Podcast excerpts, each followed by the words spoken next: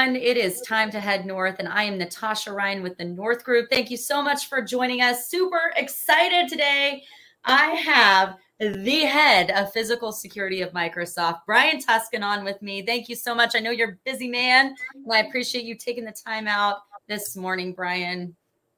Well, thank you for having me on your podcast. Well, I'm so excited to get into the meats and bones of all of it. But just really quickly, uh, I'm the VP of Communications, uh, news background, why I host our podcast. Brian, why don't you share a little bit about your background and how you got to the role you're in? So, my background started off in law enforcement. I was in policing for 12 and a half years, and I did a bunch of stuff, cool stuff, from patrol to patrolling the mean streets of Waikiki Beach in Honolulu. I was a cop there. That was one of my favorite duties. I was on the SWAT team, so I had tactical experience. Then I lateraled over to the beautiful state of Washington for the Redmond Police Department, where I was a detective most of my time. I did undercover work. I was part of the FBI Joint Terrorism Task Force, which was a blast. Uh, did a lot of interesting stuff as a detective, um, major crimes. And after doing that for eight years, I had an opportunity to work in the corporate sector, which was a huge risk. I left that mid career. Yeah. 12 years uh, on the books in the police department. And I moved over to the Microsoft Corporation as an investigator, but over the years, I moved my way up to the top job as the head of security, physical security, chief security officer uh, for the corporation, and ha- haven't looked back. Absolutely love it.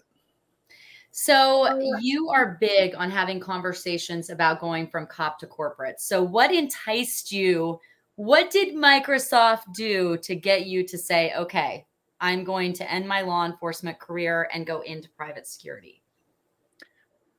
What excited me was the ultimately untapped uh, new world, new new adventures from just policing. I had done a lot in policing, and looking at the corporate sector, understanding in the private security world, which is much bigger than the uh, law enforcement and military, that I could do different stuff. And so that's what drawn me to leave law enforcement at mid career. And I was at an inflection point. I was a senior detective. I was doing all kinds of great investigations, but there was this burning desire that I could do more. And Microsoft offered that opportunity to me. And I've been here for 22 years. Never look back. How, if, if someone is thinking about, you know, because we often talk about this, the typical route is to go military, you know, law enforcement. I don't think a lot of people would think to go into private security right away. So for younger kids that want to to have their foot in some sort of security capacity, how would you not sell private security, but mm-hmm. what would you say to them to keep in mind when they're when they're starting off picking what career field they should go into? Not field, but the lane. I'm glad you brought that up because the private security world has expanded to an actual profession. It's it's a well defined profession. A lot of people just think of private security as security guards shaking doorknobs and making sure people are safe to get to their cars. That's not what security is. It, it's all encompassing. It's risk. It's enterprise risk. It's uh, crisis management. It, it's a bunch of stuff. So to answer your question, I would tell someone that is interested in the physical security, private security side of the house, you don't need a military or law enforcement background. There are college courses out there, there, there are degrees, there are certificates. I, I would recommend going the certificate route with uh, organizations such as ASIS. Uh, there, there are other organizations out there. If you want to go from a, a global perspective, just look at your your regions. But ASIS is the the gold standard and then uh, really figure out what you want to do. Uh, and then take those skill sets within the private sector get a mentor somebody that's working in an area you want to work for and uh, you know start applying.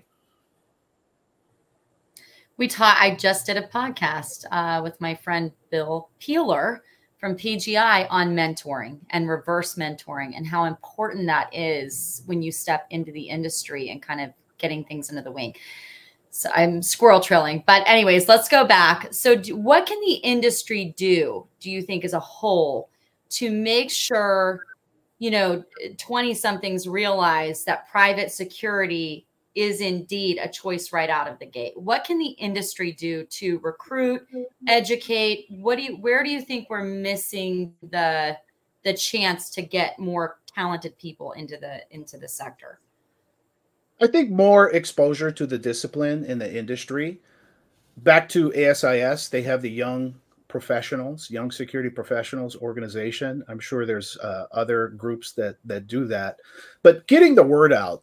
It's much easier now where you have social media, LinkedIn, and uh, other platforms where you can show showcase what you can do or what this industry is about. So I would just say continue doing that and it's also up to the the student or the young professional that wants to get into this industry to do their homework and research it on, just like they would if they wanted to be a CPA or engineer. Same same thing. It's just the the industry is is very broad, and joining an organization such as ASIS and and others can help at least give you that uh, that edge to to understand our industry. All right, now let's flip it. Let's talk about people getting ready to retire, but they don't want to get their foot out. You know, what advice would you give someone like that? So, twofold. If you're in the military, you do have a competitive advantage over public safety because the military, you sign up contractually for three, four years, and you can get honorably discharged and find life after the military fairly easily. In public safety, specific to law enforcement, you got to put in at least 20 years 25 30 years and then you retire that's that's how it always been i had if you follow me on linkedin i put in a survey to see if what people thought if you you could create the same thing for public safety and overwhelmingly i think it was 80% felt cops should have the same option to sign up for like four years and then just honorably discharged from law enforcement to going to the private sector. That's not the way it is today. So, my advice I would give to people that are in law enforcement that are looking uh, to retire, you get your pension, you can move on. But most of the people I talk to that follow me, they're at mid career and they were where I was at my 12 year mark saying, There's so much more I can do. I'd like to take a shot and take a chance and that that's why i blog about it there, there's hundreds of us officers that made the change that are talking about it blogging about it and i would say reach out find a coach or mentor uh, go on linkedin and um, just start your relationship and networking there you know you are heading up physical security from one of the most recognized global companies um, I would be it would it would be a fault of mine if I didn't ask. When you sit at your desk sometimes do you go, "Wow, I I accomplished something big." What what do you love about the position you're in? And, you know, is it is it at times a lot, I'm sure, or do you say, "Wow, I've done it, I've made it." What's it like getting to the job that that probably a lot of guys or gals listening want to achieve.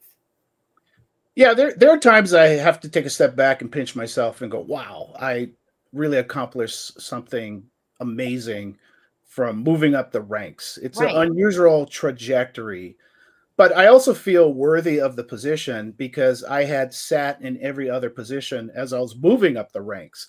It's akin to those executives, say at Walmart, that were pushing carts as uh, teenagers, and then they just took jobs more and more. And before you know it, they're they're running huge uh, operations as vice presidents and senior vice presidents, and that's kind of what I did. So I had this specific confidence in my abilities and my body of work that when I was given the opportunity to run the organization competently and functionally, I had that confidence. But what is more important is being a leader and understanding how to bring your team together to deliver on all of our initiatives and projects as a leader, not not as a dictator and, and just you know leading by yeah. fear. A lot of people lead by fear, and I'm more of a I would I would say a benevolent leader, but I hold people accountable, and I want them to have the autonomy to get things done. And so that that is quite important as as an executive. I spend most of my time on leadership and how to, how can I get people to that next step. I, I look at all of my senior uh, leader and directors that work for me globally as co CSOs. And I feel all of them could sit in my seat one day or at other companies. And I try not to get a big head, be really humble about it. I'm just a steward in this position. One day I'm going to retire and someone else is going to take over. I'm just a steward. I want to do the best that I can do. But my ultimate goal is the legacy. What kind of legacy can I leave behind with the people that work for me to continue the great work that we do here, especially in the physical security technology space? How do we innovate? That is the legacy. When I leave this, uh, Look at you transitioning the conversation into our next question. You should have been in the news business, Brian. Uh, yeah, actually, you you could. Why aren't you in the news business, Natasha? I, I retired from that business. Okay. Okay. okay. So speaking of, let's get into it now since you brought it up. The synergy between physical security and technology. You just did a recent article on this. This is something we talk about all the time. Um, how important it is to view it as synergy and not competing, right? Not being afraid that AI is gonna gonna take your job. So let's talk about where you see the biggest synergy in 2023. Where do you see the biggest capabilities coming together and really infusing in in our industry? First and foremost, as a physical security lead, uh, executive, we need to focus on physical security operations, the operations of protecting our employees, the kinetic threats that are physically could impact our people, our locations, our customers, and clients. That's what we have to focus on life safety. Anything technology related, we need to rely on strategic partners. So we have a whole cyber team, an engineering team that does the magic behind the scenes. We come up with requirements because we understand what we need. So when I talk about physical security technology, it is with people that know what they're doing. It's partners. We're, we're providing robust requirements and, and we're tweaking things. So I see the convergence, and that's kind of an old term when you converge physical security and cyber together because they're interdependent you can have the best cyber security in the world, but if somebody can get in through the back door physically and affect a server or a data center, yeah, well, you're going to have problems. So you have to have to work together. We have a very strong relationship with the cyber team and the network team and in, uh, engineering, and I think we have built a remarkable partnership and collaboration to how we deliver security and safety leveraging technology so that article I inked for the uh, International Security Journal was about what did I think the future of security in the next 12 months is going to be. And it was really about how we've taken all of these data points. So when you talked about AI, just information, there's just trillions of data points out there.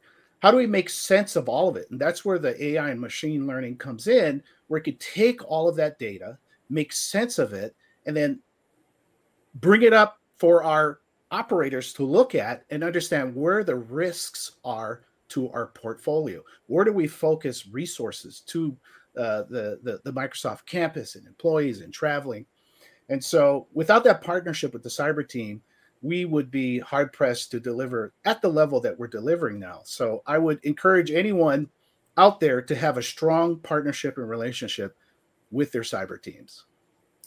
What are some of the biggest challenges coming up in 2023 for the security industry? I would say political unrest, uh, you know, geopolitical issues.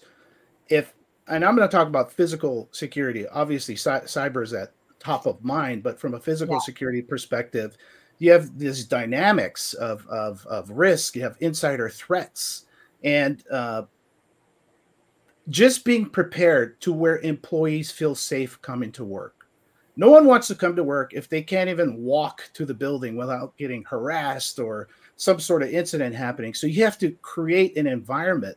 Now, geopolitically, if you're in an area that is inundated with crime, as a security group, we could just work closely with law enforcement, but the city or the government's going to have to help and protect employees coming uh, and going that's outside of our purview and then throw in the hybrid work environment with home-based employees. Correct. I was just going to bring that up. How, how, do you how do you ensure that employees are safe while they're working at home? While they're on the clock?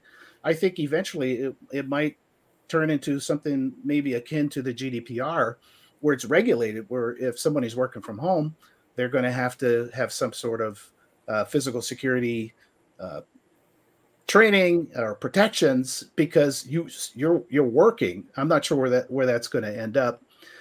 But as a security lead for physical uh, for on the physical side, there are so many things you think about risk and how do you mitigate risk. But ultimately, to kind of unpack everything I talked about, is ensuring our employees feel safe so they can deliver um, eh, the the best services and software for our customers.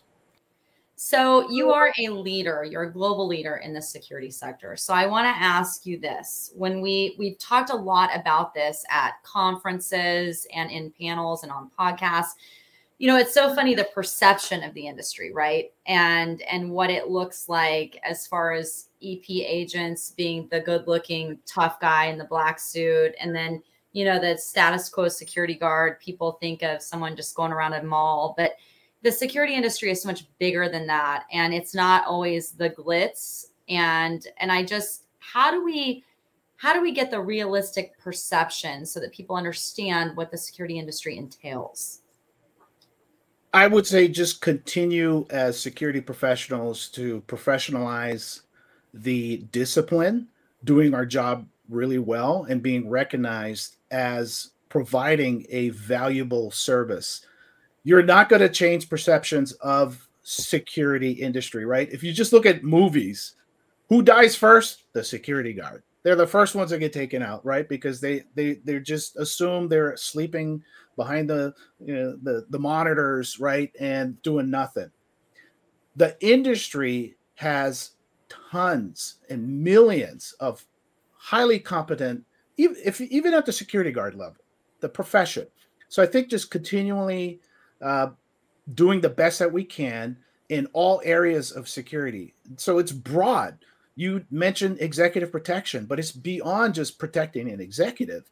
It's how do you protect an environment when you have guests and customers? So it's risk mitigation. You have uh, workplace violence. So you need professionals that are on the team that can understand how to be threat assessment professionals to identify certain behaviors that can bring risk into the corporation. Investigations uh, background screening it, operations. There, there are just tons of areas in the physical security discipline. I would just say in my opinion the, the better that we do in the industry it will be recognized more. And i'll give you an example and i believe it was the wall street journal that had an article or even even a, a video podcast where they talked about a corporation had an intelligence unit that predicted the Russia invasion of Ukraine. And they were talking about because you have OSINT, open source intelligence that is out there. And there's just millions and millions of data points where you're able to tell a story. And then the national security, CIA, intelligence agencies rely on, you know, the 1% of the compartmentalized information, but you've got private security being able to just use open source data to predictively uh, analyze things that will happen and, and of risks. That is of value, and it that was recognized at one of the biggest news agencies out there. And so I think private security or corporate security is is getting uh, recognized for the professionalism that we bring and the value that we bring to corporations.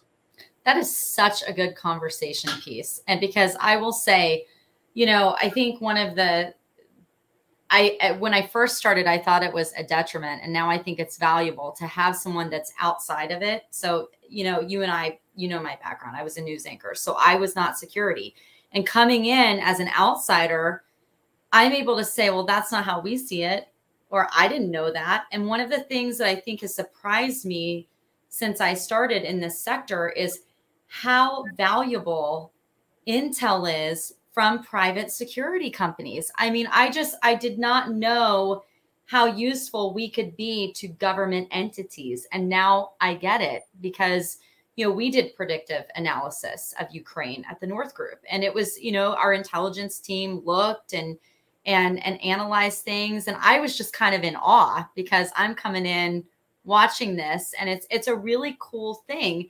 And I noticed that as I start talking about this, funny side note, my dad was a fighter pilot in the Air Force, and now I hear all about his side of it, right? Like intel stuff. And it's just, it's really cool to see all of that collaboration, you know, that happens between government and private and law enforcement. And if, if we could all do that on a more regular basis and that becomes more of even more of a norm, right? In in every part of especially here in the United States, just how much more effective, you know, the intel could be. So I'm glad you brought that up. But I want to go back to something we were talking about the extraordinary talent in the industry. You know, it's funny because I'm about to, we're talking to a person that does executive protection with an MBA. So the misnomer that, you know, security is just security is so, so false. I mean, you deal with really intelligent people who have seen much more than the average person. So, with those candidates available and you having to carefully select who you bring in, especially on the leader front, what do you look for when you hire someone? Well, there are many things you look for. And aside from just pure competence, a lot of people have all the competencies that you need. They have the educational requirements, uh, background and experience, the competencies to to do the job. It's really your body of work and the fit within the organization that you have. I, I always use professional sports as a great analogy where let's just use the NFL where you have the most remarkable talent on one team, but for whatever reason, they don't gel and they don't win. Yeah. And it's all about that team. It's no different in the corporate corporate world and in the security world. And so how do you bring the right people within the uh, the right talent with within the organization and diversity is is huge we don't just hire ex cops or or former military. We have a diverse pool of talent that come through because you want to have a, a diversity of thought a, a diversity of just uh, experiences within the organization. So that that's really important. But uh, from from a leader i really look for diverse candidates diverse experiences and what you what can you bring uh, to the table. Beyond just if you got a phd or you know more degrees right. than a thermometer what right. did you do with that education show me something tangible did did you build something or did you run a project or a program in your previous life that can help positively impact my organization that i have today that's what I really look for. What have you mm-hmm. seen? You know, you've been there 22 years, I think you said. What have you seen as far as like year zero to year 22, the increase in diverse applicants? I mean, what's it like to see that grow? How much work do we still need to do? Thoughts on that? So, the industry, security industry, still has a lot more to to go and grow in the diversity space, especially with women in security. So ASIS, uh, SIA, OSAC all have women in security councils, which I um, am a part of, or at least know about them and introduce myself. When we have applications that go out, you have to focus on a demographic that you want to expose opportunities to and it's just given a fair shot to a broader group. But the the industry really lacks women in security, so I'm made a focus to start having people um, reach out from my team and not just go to the usual areas for recruiting. And we've been highly successful uh, uh, re- recruiting diverse candidates. And so uh, I also belong to the International Organization of Black Security Executives, which is an amazing organization that's been around for at least 30 plus years. And fi- finding that diverse talent uh, is really important, and not just looking at the same areas to recruit from. So th- that's that's quite important for me and Microsoft. And just so you know, if you're listening, watching, you know, Brian did sponsor a women in security event this past year when Carmen Best came and spoke. So he walks the walk. He doesn't just talk the talk. Just to be clear, I always like to clarify that. Um, you know, a, a question that frequently comes up is, you know, you said you go outside of the normal sources to recruit, right? Like I was recruited into private security. I would have never thought to even look in this sector. So again, how do we make this more normal? How do we get more women to see that, oh, I could apply my talents, even if I don't have that military and law enforcement background, to private security? Well, I think what's important is aligning yourself to the industry with a mentor, somebody that will coach and sponsor, and they can understand your experiences, your body of work, even if you don't have a traditional background in security. And a lot of times you get into an organization, maybe as a project manager or a program manager, and then you build uh, this additional skill set, and maybe you'll get some certificates, and then you can move your way up to a more traditional security position, such as a regional security manager uh, or executive protection uh, agent, an investigator. It is it has happened in my team and my organization. I've, I've seen it happen, and so I think ultimately just getting exposure to the industry. But num- here's my number one piece of advice: you have to be patient. It's not going to happen overnight. It's a long term deal. People in our industry do not leave uh, every other you know year. They they stick around for a while, and so it's going to take some time to to build that discipline, the body of work within an organization. And so patience, patience is key. That's why I tell a lot of the younger folks coming in, you've got time. You use use that time wisely to build in within this uh, security, physical security discipline. And you know, speaking of people coming in, and even you know, not people coming in, people in the industry, you know, it's also valuable to find the right group to surround yourself with, right? Just as in anything with life. And I want to point out you know you must enjoy seeing these these newer groups come up. Um, i automatically always think of svsg silicon valley security group. It's it's a group of thought leaders that are bringing in people like yourself you know csos heads of security programs to help mentor right? To help be the mentor and to just interact and leave egos aside and interact and be able to bounce ideas and things off of each other. I mean, how nice is it to see these groups popping up all all over, wanting to bring a new perspective of leave your macho ness, be vulnerable, you know, air your concerns. It's safe. I I totally endorse it. Um, I don't belong to that group because I'm up here in uh, Washington State, but I've heard of it. I heard a lot of great things about it.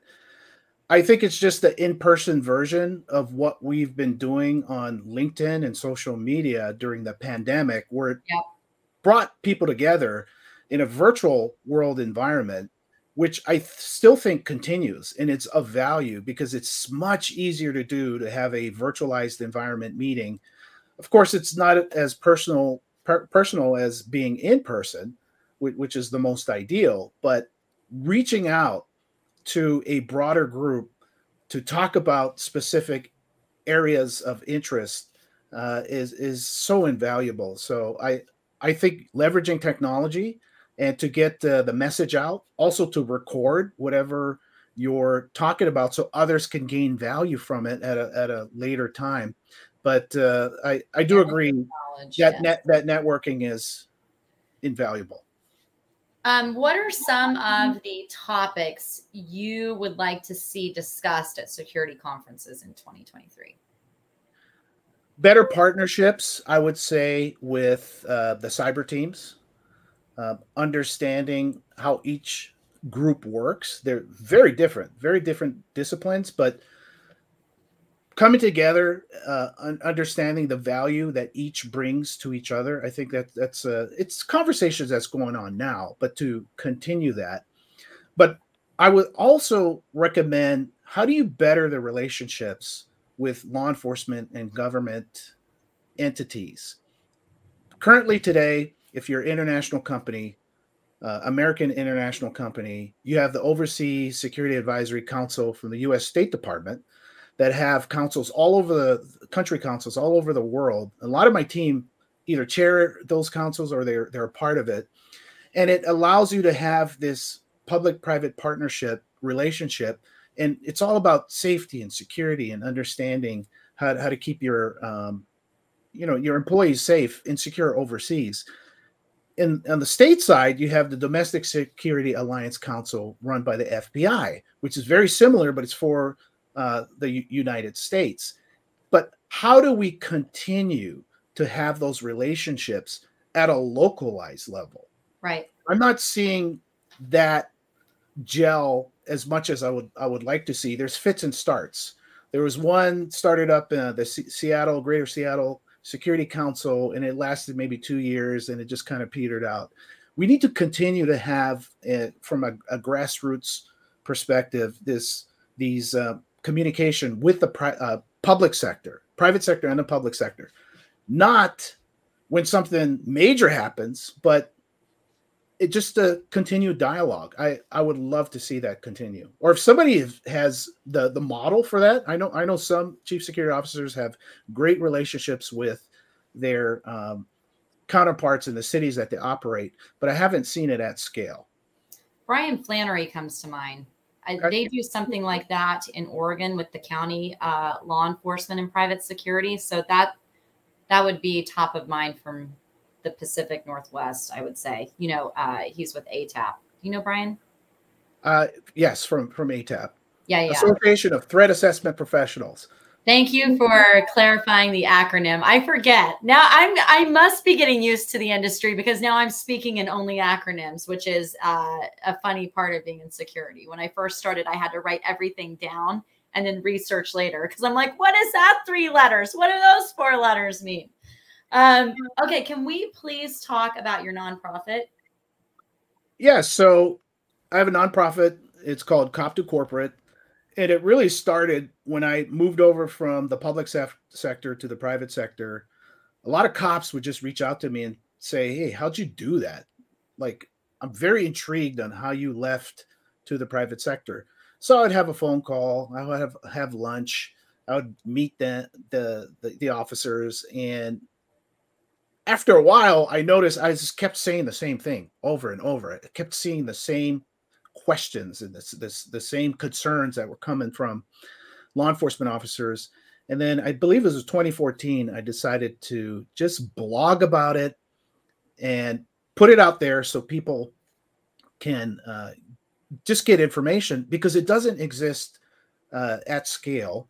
Whereas the military, they have veteran groups, they have all types of resources that cops just don't have and I felt if if I can put something out there and encourage other former officers that are in the private sector to give information out there to help others transition, then it, it would be a great idea. And I just got an email from someone today, and it was a very long summary of the value they found from the information that was on my site that they used to help get through uh, some very dark periods of being in law enforcement. A lot of law enforcement officers suffer from depression. I mean, the suicide rates are really high now. And just the stressors of that job. It's a hard job. And so it's okay. I'm trying to tell people it's okay not to want to be a cop anymore. And there is life after law enforcement. That's the name of my nonprofit, Cop to Corporate Life After Law Enforcement. We need good men and women out there in policing. But if you're if if you can't take it anymore, it, it and it's time to leave. This is what my nonprofit does. It just gives you information. And I'm not the only one doing this. There's hundreds of officers that are giving away, I call it paying it forward, uh, information to help others transition to the private sector successfully. There's thousands of us that are in the industry today that are thriving, and we just want to continue continue that. Uh, and also note to corporations: take take a chance on a on a former cop or a police officer that, that's living leaving mid-career. There's nothing wrong with them that they didn't retire. They just want a new experience. So try to change that mindset too in the cor- corporate world. Just because you leave the cops at 10 years doesn't mean you got fired or you got washed out. You just want to do something different. So changing that mindset is important for me. And that's okay. And it's interesting you brought up the mental health because our podcast that is airing this week is actually about mental health post military and the the real challenges and the suicides and the losses and how do you know when you need treatment and what does that treatment look like? For some it's not conventional therapy. So it's a that's a, you might actually enjoy that podcast. I'll send you the link. Um, so that's another important topic that we could talk about for hours. I do want to wrap this up with a, a, a, lighter question. So, what was your New Year's resolution? Well, obviously, to get in better shape. You know, the the go to that I've been for the, the, last I don't know how many years. Twenty years is mine. Twenty yes. years I've been saying that. But I, I think also being more uh, intentional and reflective, as uh, I do sit in an awesome position, but what what does the future bring for younger leaders uh, in in the organization and and giving back? So that that's kind of my uh, goals this year. I love that, and and thank you for all the advice you've provided me. You gave me some good advice that I actually acted on a year after, so it's appreciated. And of course, I appreciate all of you for listening, watching. Brian, any final thoughts? No, just thank you, Natasha, for what you're doing with your podcast to getting uh, information out there to uh, people interested in the corporate security uh, and risk sector. So thank you for having me on your show. Yeah, thank you so much. And you can check out more episodes like this one on tngdefense.com, or you can just listen on iTunes, Podbean, Spotify. Thank you all. And welcome to 2023. Cheers to a good one, right? Bye-bye. Bye.